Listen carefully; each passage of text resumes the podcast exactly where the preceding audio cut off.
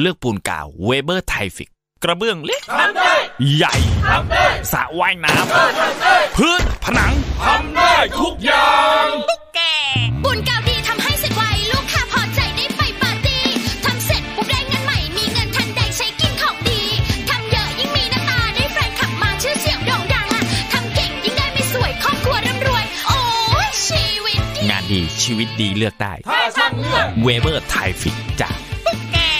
ออฟฟิศยุคใหม่ อุปกรณ์ต้องล้ำ ธุรกิจต้องไม่ตกยุค HP นี่แหละ ใช่เลย ปรินเตอร์ HP มาพร้อมเทคโนโลยี PageWide ช่วยประหยัดค่าไฟลงกว่าครึ่ง พิมพ์ไวไร้กลิ่น ไร้ฝุ่น พร้อม solution ทันสมัย ช่วยให้ธุรกิจคล่องตัวด้วย BIOS ที่ซ่อมแซมตัวเองได้ พร้อมระบบรักษาความปลอดภัย ป้องกันการโจมตีทางไซเบอร์ ครบจบในเครื่องเดียว ต้องปรินเตอร์ HP สนใจโทร 02 021 5559 หรือ Search HP Smart MFP เวนลอยเชนลูปลื่น เวนลอยเชนลูปช่วยป้องกัน เวนลอยเชนลูปยืดอายุการใช้งาน สเปรย์น้ำมันฉีดโซ่คุณภาพสูง เวนลอยเชนลูปกระป๋องสีฟ้า ด้วยคุณสมบัติแทรกซึมลึกถึงก้านและข้อต่อ ช่วยให้ทนแรงดึง และแรงกระชากได้อย่างดีเยี่ยม ยืดอายุการใช้งาน ป้องกันสนิมและฝุ่น ช่วยหล่อลื่นได้ทั้ง สายคลัตช์สายคันเร่ง สายเบรก โซ่มอเตอร์ไซค์และจักรยาน โซ่ในโรงงาน ลวดโลหะ สายพานลำเลียง สเปรย์น้ำมันฉีดโซ่เวนลอยเชนลูปมีจำหน่ายแล้วที่เดอะมอลล์ทุกสาขา และศูนย์บริการเวนลอยทั่วประเทศ สเปรย์น้ำมันฉีดโซ่เวนลอยเชนลูปเวนลอยลื่นเหลือล้น ทนเหลือหลาย เจาะลึกข่าวเด่น วิเคราะห์เรื่องดัง พร้อมกรุยทางการค้า การลงทุน ตลาดอาเซียนและทั่วโลก ในแง่มุมที่คุณไม่รู้มาก่อน กับผู้เชี่ยวชาญตัวจริง อดุลโชตนิสากร ทุกวันจันทร์ถึงศุกร์เวลา9โมง45 ถึง 10 โมง ในรายการ Global ASEAN ทางมิติข่าว 90.5 Smart News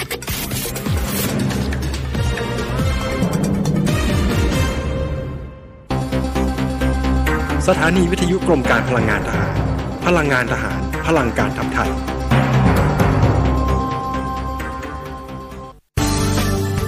รายการ Insider Talk โดยธนงขันทองและทีมงาน น้ำมันเครื่องเวนลอย เวนลอย ลื่นเหลือล้น ทนเหลือหลาย สวัสดีครับ ขอต้อนรับเข้าสู่รายการ Insider Talk ครับ ท่านผู้ฟังสามารถติดตามรายการนี้ได้ทุกวันจันทร์ถึงศุกร์ เวลา 7นาฬิกา30 นาทีถึงเวลา 8นาฬิกาทางวิถีข่าว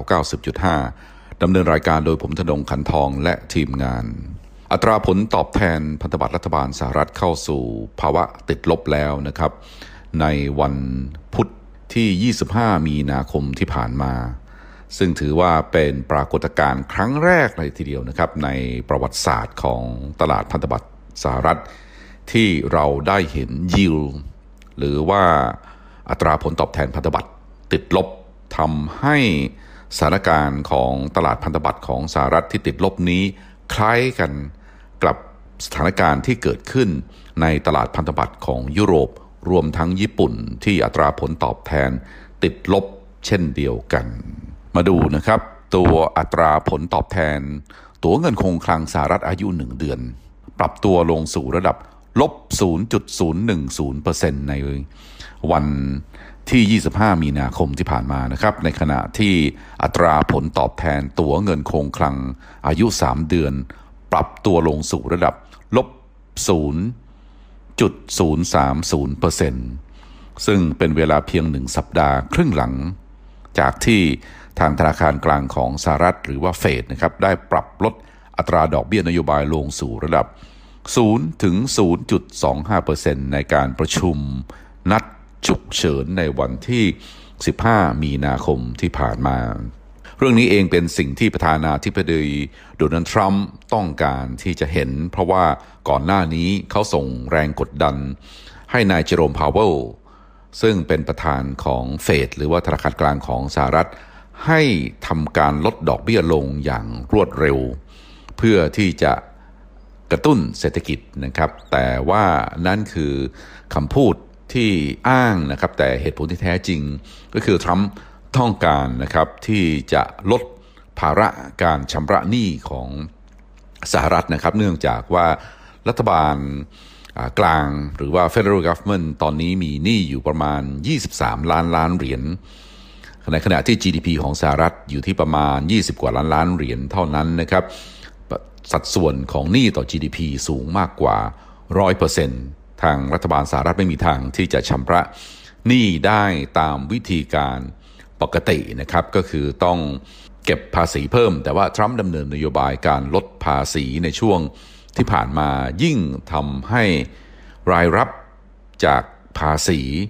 ไม่พอกับรายจ่ายนะครับ งบประมาณของสหรัฐตอนนี้ขาดดุลประมาณ 1 ล้านล้านเหรียญ ถ้าปล่อย เช่นนี้ต่อไปนะครับอีก 10 ปีหนี้ก็จะเพิ่มอีก 10 ล้านล้านเหรียญนะครับบวกเข้ากับหนี้ปัจจุบัน 23 ล้านล้านก็จะเท่ากับ 33ถึง35 ล้านล้านเหรียญไม่มีทางนะครับ ที่ค่างเงินดอลลาร์จะอยู่ได้ แต่ว่าช่วงนี้เป็นช่วงจังหวะเหมาะนะครับที่ทางสหรัฐอเมริกา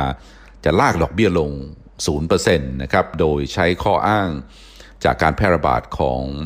โคโรนาไวรัสที่ทำลายเศรษฐกิจไม่เพียงแต่เศรษฐกิจของสหรัฐนะครับ แต่ว่าทั่วทั้งโลกเลยทีเดียวที่ได้รับผลกระทบหนักๆมากเลยทีเดียวตอนนี้ก็คือที่ยุโรปนะครับบ้านเราเองผลกระทบก็กำลังจะตามมานะครับ การที่เราเริ่มเห็นอัตราพันธบัตรของทางด้านสหรัฐนะครับระยะสั้นมี ยิวหรือว่าอัตราผลตอบแทนที่ติดลบทั้งนี้เนื่องจากว่านักลงทุนแห่เอาเงินเข้าไปซื้อตราสารหนี้เพื่อที่จะพักเงินของตัวเอง เนื่องจากว่าไม่มั่นใจในสถานการณ์ของตลาดหุ้น เม็ดเงินจำนวนมหาศาลในโลกนี้มีมากจริง ๆ นะครับ เป็นล้านล้านล้านล้านนะครับเป็นทริลเลียนเลยทีเดียว เวลาจะเคลื่อนย้ายทีเนี่ยก็จะมีผล กระทบนะครับ โดยเฉพาะอย่างยิ่งระหว่างตลาดหุ้น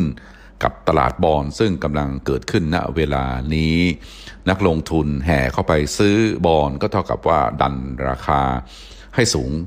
ให้สูงขึ้น และในทางตรงข้ามนะครับทิศทางดอกเบี้ยเนี่ยจะสวนทางกับราคาของพันธบัตรก็จะลดลง ซื้อมากดันมากราคาสูงมากจนกระทั่งดอกเบี้ยเข้าไปอยู่ในแดนลบ นี่คือจุดประสงค์ของทรัมป์นะครับหรือไม่หรือว่าของเฟดด้วยนะครับที่ตอนนี้ดูแลเรื่องทางด้านการเงินของทางด้านสหรัฐหนี้ที่สูงแบบนี้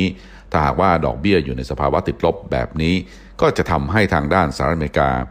รัฐบาลนะครับสามารถที่จะออกพันธบัตร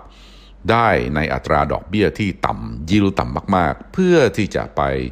refinance นะครับหรือว่าไปจ่ายหนี้ เก่าของตัวเอง เท่ากับว่าที่ผ่านมาเนี่ยสหรัฐแทบที่จะยืมเงินฟรีเลยทีเดียวนะครับ จากนักลงทุนหรือว่าจากชาวโลกนะครับหรือว่าประเทศต่างๆ ทั้งหลายที่เข้ามาถือพันธบัตรรัฐบาลของสหรัฐ โดยคาดหวังว่าจะได้ผลตอบแทนที่มั่นคงและก็จำเป็นนะครับที่ต้องถือพันธบัตรรัฐบาลสหรัฐ เนื่องจากว่าเงินดอลลาร์เป็นเงินสกุลหลักของโลก การถือดอลลาร์ เปล่าๆนะครับดอลลาร์เดพอสิตเปล่าๆเนี่ยผลตอบแทนก็จะไม่สูง เท่ากับการถือ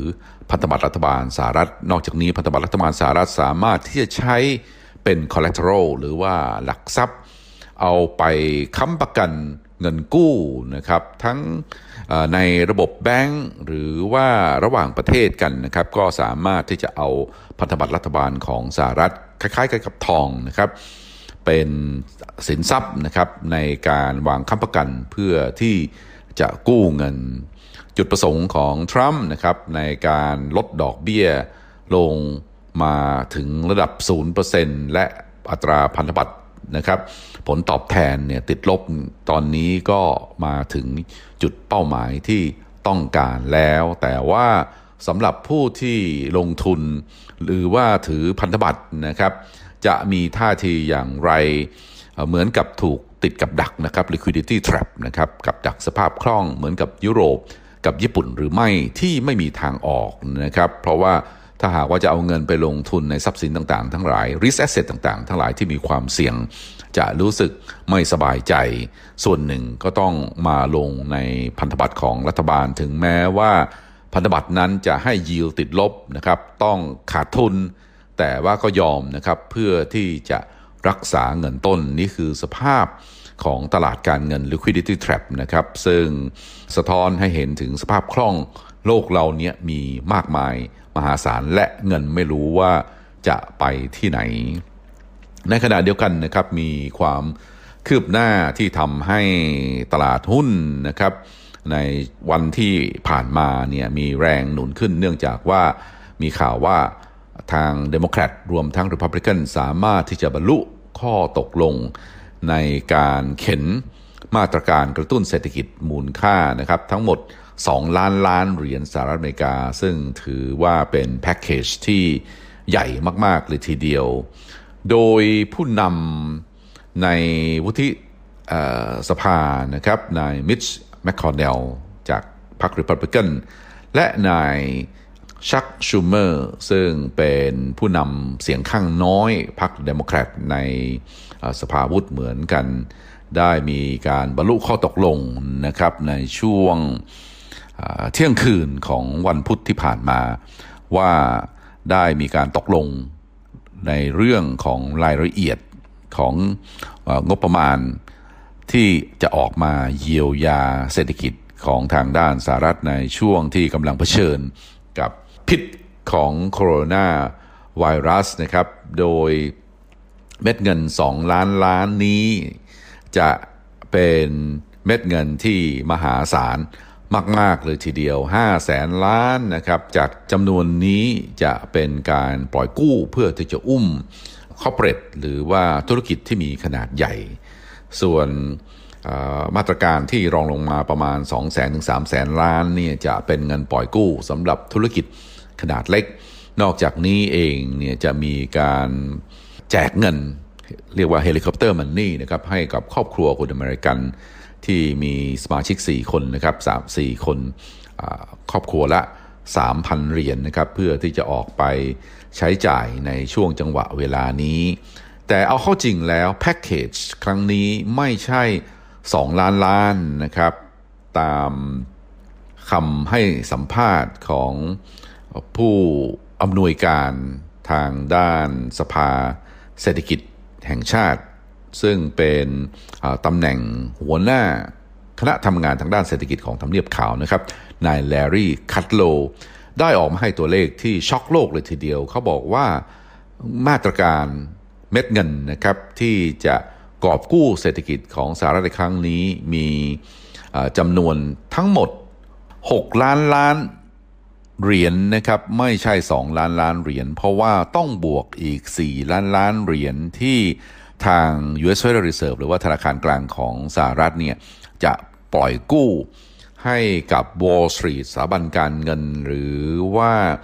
ให้กับภาคธุรกิจนะครับแบ่งเป็น 2ส่วนเลยทีเดียว ส่วนหนึ่งก็คือเรื่องของนโยบายทางด้านการคลังนะครับมูลค่า 2 ล้านล้านเหรียญ อีก 4 ล้านล้านเหรียญเป็นส่วนของนโยบายทางด้านการเงิน รับผิดชอบโดย U.S. Federal Reserve ซึ่งจะพิมพ์เงินออกมา เพื่อที่จะเข้าไปซื้อพันธบัตรรัฐบาลสหรัฐ เข้าไปซื้อตราสารหนี้นะครับพวก mortgage backed security หรือว่าตราสารหนี้ที่มีอสังหาริมทรัพย์ค้ำหนุนอยู่ แต่ว่าเนื่องจากว่าความต้องการความช่วยเหลือจาก U.S. Federal Reserve นี่มีมากทำให้เฟดเนี่ยจะถึงขนาดต้องเข้าไปซื้อพวก commercial paper หรือว่าตราสารหนี้นะครับของพวกเอกชนนะครับพันธบัตรของ corporate bond นะครับพันธบัตรของเอกชน เอกชนออกบอลออกมาทางเฟดจะเข้าไปซื้อเข้าไปซื้อทั้งในตลาดแรกนะครับ primary market รวมทั้งในตลาด รองด้วยนะครับ secondary market ในตลาดแรกหมายความว่าถ้าหากว่าบริษัทใดบริษัทใหญ่ ๆ ที่เห็นว่ามีความสำคัญต่อเศรษฐกิจนะครับขาดแคลนสภาพคล่องก็ออกบอลออกมานะครับออกพันธบัตรออกมา ถ้าหากว่าไม่มีคนซื้อนะครับเพียงพอเฟดก็จะเข้าไปซื้อเลยทันทีนะครับหลังจากนั้นเองเมื่อตราสารหนี้นี้ออกมาในตลาดตลาดแรกแล้วก็จะทำการเทรดในตลาดรอง เฟดก็อาจจะซื้อนะครับบอลที่อยู่ในตลาดรองด้วยนะครับเพื่อที่จะช่วยกด yield นะครับกดอัตราผลตอบแทนเนี่ยให้อยู่ในระดับต่ำนะครับไม่ให้เพื่อที่จะลดแรงกดดันของการเทขาย เพราะว่ามีธุรกิจหลายอย่างที่ประสบปัญหา เราได้เห็นนะครับธุรกิจที่ประสบปัญหาไม่ว่าจะเป็น airline นะครับธุรกิจสายการบิน ธุรกิจเกี่ยวกับเรื่อง retail การท่องเที่ยวนะครับรวมทั้งธุรกิจที่เกี่ยวข้องกับเรื่องน้ำมันด้วยนะครับกลุ่มบริษัทน้ำมันตอนนี้เสียหายมากๆเลยทีเดียวจากสงครามน้ำมันที่ซาอุดิอาระเบีย และรัสเซียก่อนนะครับในช่วงที่ผ่านมาทำให้ราคาน้ำมัน ซึ่งเราเห็นอยู่ในระดับประมาณ 45 เหรียญต่อบาร์เรล 40 กว่าเหรียญต่อบาร์เรล ในช่วงเดือนกุมภาพันธ์ตอนนี้หล่นลงมานะครับอยู่ในระดับประมาณ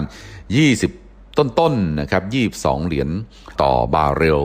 ถ้าหากว่าบริษัทน้ำมันของสหรัฐจะอยู่ได้เนี่ยราคาน้ำมันอย่างน้อยนะครับต้องไม่ต่ำกว่า 10 40 เหรียญต่อบาร์เรล หรือว่า 50 เหรียญต่อบาร์เรล ด้วยเหตุนี้เองหลังจากที่เจอสงครามน้ำมันที่ทางรัสเซียกับซาอุดิอาระเบียก่อ ก็ทำให้นักลงทุนนะครับเททิ้ง หนี้ตราสารหนี้ที่บริษัทน้ำมันเหล่านี้ออกมา ก็ต้องดูนะครับว่าเฟดจะเข้าไปอุ้มชู หรือว่ากอบกู้นะครับสถานะของบริษัทเหล่านี้มากน้อยเพียงใด การที่ทางเฟดนะครับหรือว่ารัฐบาลของสหรัฐนะครับนำโดยประธานาธิบดีโดนัลด์ทรัมป์นะครับได้ออกแพ็คแพ็คเกจทั้งหมด 6 ล้านล้านเหรียญซึ่งเทียบเท่าประมาณ 25%ต่อ GDP ของทางด้านสหรัฐตอนนี้นะครับ ถือว่าเม็ดเงินที่สูงมาก ๆ เลยทีเดียว ถ้าไม่กอบกู้เศรษฐกิจก็จะพังเนื่องจากผลกระทบของโคโรนาไวรัส เราเปรียบเทียบดูกันแล้วกันนะครับ ทั่วทั้งกวาดสายตาดูทั่วทั้งโลกยังไม่มีรัฐบาลใดนะครับ ออกมาตรการเยียวยาที่มีขนาดมหึมาแบบนี้นะครับ 6 ล้านล้านเหรียญหรือ 25%ต่อ GDP บ้านเรานะครับเพิ่งจะประกาศกระทรวงการคลังนะครับเพิ่งจะประกาศมาตรการเยียวยาผลกระทบของโคโรนาไวรัสมีขนาดเพียง 117,000 ล้านอ่าบาทเท่านั้นเองนะครับถ้าเทียบเท่าสัดส่วนต่อ GDP ก็ประมาณสัก 2% เห็นจะได้นะครับไม่ไม่มากกว่านี้มาก หรือว่าไม่น้อยไปกว่านี้มาก เทียบกับสหรัฐ 25%ทางจีนเองก็ยังไม่ได้ออกไม่ได้ออกมาตรการแพ็กเกจที่หนักหน่วงรุนแรงถึงขนาดนี้ ดอกเบี้ยก็ไม่ได้ปรับลงมากเลยทีเดียวนะครับ ดอกเบี้ยก็ขยับลงไปไม่ประมาณ 0. จุดไม่กี่เปอร์เซ็นต์นะครับยังดอกเบี้ยของของธนาคารกลางจีนยังอยู่ยังคงอยู่ในระดับ 4%อยู่ แต่ของสหรัฐลงมา 0%แล้วนะครับ พอมีผลกระทบจากโคโรนาไวรัส เฟดรีบลดดอกเบี้ยเลยทันทีนะครับในเดือนมีนาคมนี้เดือนเดียวจาก 1.50%เหลือ 0%เลยทีเดียวทันควันเลยทีเดียวนะครับ รวมทั้งมาตรการแบบนี้ ก็ทำให้เราต้องตั้งคำถามนะครับว่าเกิดอะไรขึ้นกับเศรษฐกิจของสหรัฐเกิดอะไรขึ้นกับระบบการเงินของสหรัฐ เพราะว่าก่อนหน้านี้ทรัมป์เองรวมทั้งนักเศรษฐศาสตร์ทั่วโลกบอกว่าเศรษฐกิจของสหรัฐแข็งแกร่งที่สุดในโลกครับ พร้อมกับนะครับไปวิพากษ์วิจารณ์ว่าเศรษฐกิจของญี่ปุ่นแย่ เศรษฐกิจของ EU แย่นะครับ มีแต่เศรษฐกิจของเอเชียที่ยังพอไปได้ แต่ว่าที่แข็งแกร่งที่สุดคือเศรษฐกิจของสหรัฐ อันเห็นได้จากที่หุ้นของสหรัฐทำนิวไฮเกือบตลอดช่วง 3 ปีแรก ของการเป็นประธานาธิบดีของทางด้านประธานาธิบดีโดนัลด์ทรัมป์นะครับหุ้นขึ้นประมาณ 30%เลยทีเดียวนะครับจากระดับประมาณ 1 9ื่นกว่าไปแต่ระดับเกือบจะ 30,000 แต่ว่าหลังจากที่เกิดโคโรนาไวรัส หุ้นก็ถูกกระแทกลงไปนะครับสู่ระดับ 1 9ื่นนะครับทำให้สิ่งที่ได้มานะครับในช่วง 3 ปีนี่หายไปหมด แต่ว่าตอนนี้หุ้นเริ่มที่จะขยับนะครับ ซึ่งตอนนี้หุ้นของสหรัฐผันผวนมากๆเลยทีเดียว ขึ้นลงวันละพันจุดนะครับ อันนี้เราก็ต้องมีการตั้งคำถามนะครับว่าทำไมถึงผันผวนออย่างนี้นะครับ ซึ่งเป็นอาการที่ผิดปกติมากๆที่หุ้นดาวโจนส์ขึ้นลงวันละพันจุด อันนั้นเป็นสิ่งที่เราต้องตั้งคำถามนะครับว่าเศรษฐกิจของสหรัฐเนี่ยแข็งแกร่งจริงหรือเปล่า หรือว่าแข็งนอก แต่ว่าอ่อนในนะครับหรือว่ามีความกลวงอยู่อยู่ข้างในจึงจำเป็นที่จะต้องรับเงินช่วยเหลือ อย่างมากมายมหาศาลถึงขนาดนี้ในขณะที่ก่อนหน้านี้หลายคนบอกว่าเศรษฐกิจจีน จะต้องได้รับผลกระทบจากทางด้านการค้า GDP จะต้องลดคนจะต้องตกงานเยอะ แต่ไปมาเนี่ยจีนสามารถที่จะจัดการกับเรื่องโคโรนาไวรัสได้อย่างเฉียบขาดประการแรก เศรษฐกิจของจีน ก็ไม่ได้รับผลกระทบมากไปดูตลาดหุ้นจีนก็ไม่ได้ลงมากนะครับในช่วงที่ผ่านมาไม่เหมือนตลาดหุ้นของทางด้านสหรัฐ ตกลงประเทศใดเนี่ยมีความแข็งแกร่งมากกว่ากันกันแน่ อีกคำถามหนึ่งนะครับที่เราสามารถตั้งได้กับสถานการณ์ที่เกิดขึ้นกับสหรัฐที่ทางรัฐบาล ทั้งนโยบายของกระทรวงการคลัง กับนโยบายของธนาคารกลางนะครับใช้เงินเม็ดเงิน 6 ล้านล้านในการอุ้มนะครับกอบกู้เศรษฐกิจในครั้งนี้เนี่ยสะท้อนให้เห็นว่าระบบทุนนิยมที่ทางสหรัฐใช้อยู่ณปัจจุบันนี้เนี่ยมันเป็นทุนนิยมหรือไม่ ประการที่ 2 เรื่องกลไกตลาดเนี่ยเป็นระบบที่เราจะต้องเทิดทูนต่อไปหรือไม่ที่ผ่านมา ตำรับตำรับตำราที่มีการเรียนการสอนกันนะครับ MBA นะครับทางด้านเศรษฐศาสตร์ต่างก็ให้ความสำคัญกับเรื่องของกลไกตลาดนะครับ กลไกตลาดก็คือปล่อยให้ตลาดนะครับทำธุรกิจของเขาเอง ซื้อขายของเขาเอง สร้างดีมาแล้วก็ซัพพลายของเขาเอง และก็จะทำให้ได้ราคาที่เหมาะสมนะครับ มี price discovery มีราคาที่เหมาะสม โดยที่รัฐบาลเนี่ยไม่ต้องไปแทรกแซงในกลไกของราคาของตลาด เพราะว่ารัฐบาลเวลาเข้าไปแทรกแซงแล้วเนี่ยก็จะทำให้กลไกนั้นเสียไปนโยบายเรื่องกลไกตลาดนโยบายเรื่องเสรีนิยมทุนนิยมนะครับ liberal democracy หรือว่าเสรีนิยมประชาธิปไตย ซึ่งมีกลไกของ financial capitalism หรือว่าทุนนิยมทางด้านการเงิน นะครับเรื่องของ market mechanism หรือว่าเรื่องของกลไกตลาดเนี่ยเข้าไปแอบแฝงอยู่นะครับฝังลึกนะครับอยู่ในจิตสำนึกหรือว่าอยู่ในภาคธุรกิจอยู่ในผู้คนนะครับบนโลกนี้เกือบจะทั้งหมด แต่มาวันนี้เราได้เห็นชัดเจนนะครับว่ากลไกของตลาดเนี่ยพังทลายนะครับราคาหุ้นลงนะครับราคาน้ำมันลงนะครับและธุรกิจต่างๆ ทั้งหลายเสียหาย ปรากฏว่ากลไกของตลาดตอนนี้ไม่สามารถที่จะทำงานได้ เมื่อกลไกของตลาดไม่สามารถทำงานได้ ถามว่าแล้วผู้คนผู้เล่นที่อยู่ในตลาดเนี่ยออกมา take action อะไรบ้างนะครับผู้ที่ได้ประโยชน์จากตลาดในช่วงที่ผ่านมา ไม่ว่าจะเป็นตลาดการเงิน ตลาดน้ำมันนะครับตลาดของรีเทล ตลาดของอการท่องเที่ยวอะไรต่างๆ ทั้งหลาย ที่ได้ประโยชน์อย่างมากเลยทีเดียวในช่วงที่เศรษฐกิจบูมที่ผ่านมาได้ประโยชน์มาก แต่พอมาวันนี้นะครับธุรกิจรีเทลเสียหายเนื่องจากว่าคนไม่ออกไปจับจ่าย แต่ว่าอาจจะจับจ่ายซื้อสินค้าอุปโภคบริโภคที่จำเป็นณเวลานี้นะครับแต่ว่าก็คงเป็นช่วงระยะแรก แต่ถ้าหากว่าสถานการณ์ยืดเยื้อ ประชาชนเนี่ยก็คงมีกำลังซื้อที่ลดลงเนื่องจากว่าต้องพักงานต้องตกงานหรือว่าธุรกิจที่ตัวเองอยู่นะครับไม่สามารถที่จะจ้างงานต่อไปได้ การท่องเที่ยวเสียหายเป็นอย่างมาก ธุรกิจการบินต้องหยุดพักการบินไป อย่างยกตัวอย่าง เช่น การบินไทยนี่ก็มีการประกาศที่จะพักการบินนะครับสายการบินสิงคโปร์เหมือนกันนะครับสายการบินของสหรัฐก็กำลังคิดที่จะหยุดบินเหมือนกันจนกว่าสถานการณ์การแพร่ระบาดของโคโรนาไวรัสจะหยุดนะครับเรื่องกลไกราคาน้ำมันเหมือนกันนะครับ ก็บอกว่าเป็นเรื่องของกลไกตลาด แต่มาวันนี้กลไกตลาดไม่ทำงานคำถามคือผู้เล่นที่อยู่ในตลาดทำอะไรบ้าง ปรากฏว่าไม่ทำอะไรนะครับ เพราะว่าแบมือหรือว่าเรียกร้องให้รัฐบาลเข้ามาอุ้มนะครับ รัฐบาลก็คือใคร รัฐบาลก็คือตัวแทนของประชาชนในประเทศนั้น ทั้งหมดนะครับ แต่ตลาดเป็นตัวแทนของใคร ตลาดก็เป็นตัวแทนของกลุ่มผลประโยชน์ เฉพาะกลุ่มเท่านั้นนะครับไม่ใช่เป็นตัวแทนของกลุ่มประโยชน์ทั้งประเทศ เวลาได้ประโยชน์ ตลาดได้ประโยชน์ไป ผู้เล่นในตลาดได้ประโยชน์ไป แต่พอเวลาตลาดไม่ทำงาน ก็มาเรียกร้องให้รัฐบาลเข้ามาอุ้มนะครับกรณีของสหรัฐอเมริกาเป็นกรณีที่คลาสสิกมากๆนะครับถ้าจะยกตัวอย่างให้เห็นชัดเจนมากกว่านี้ก็คือสถานการณ์ที่เกิดขึ้นอยู่ในนิวยอร์กซิตี้นะครับนิวยอร์ก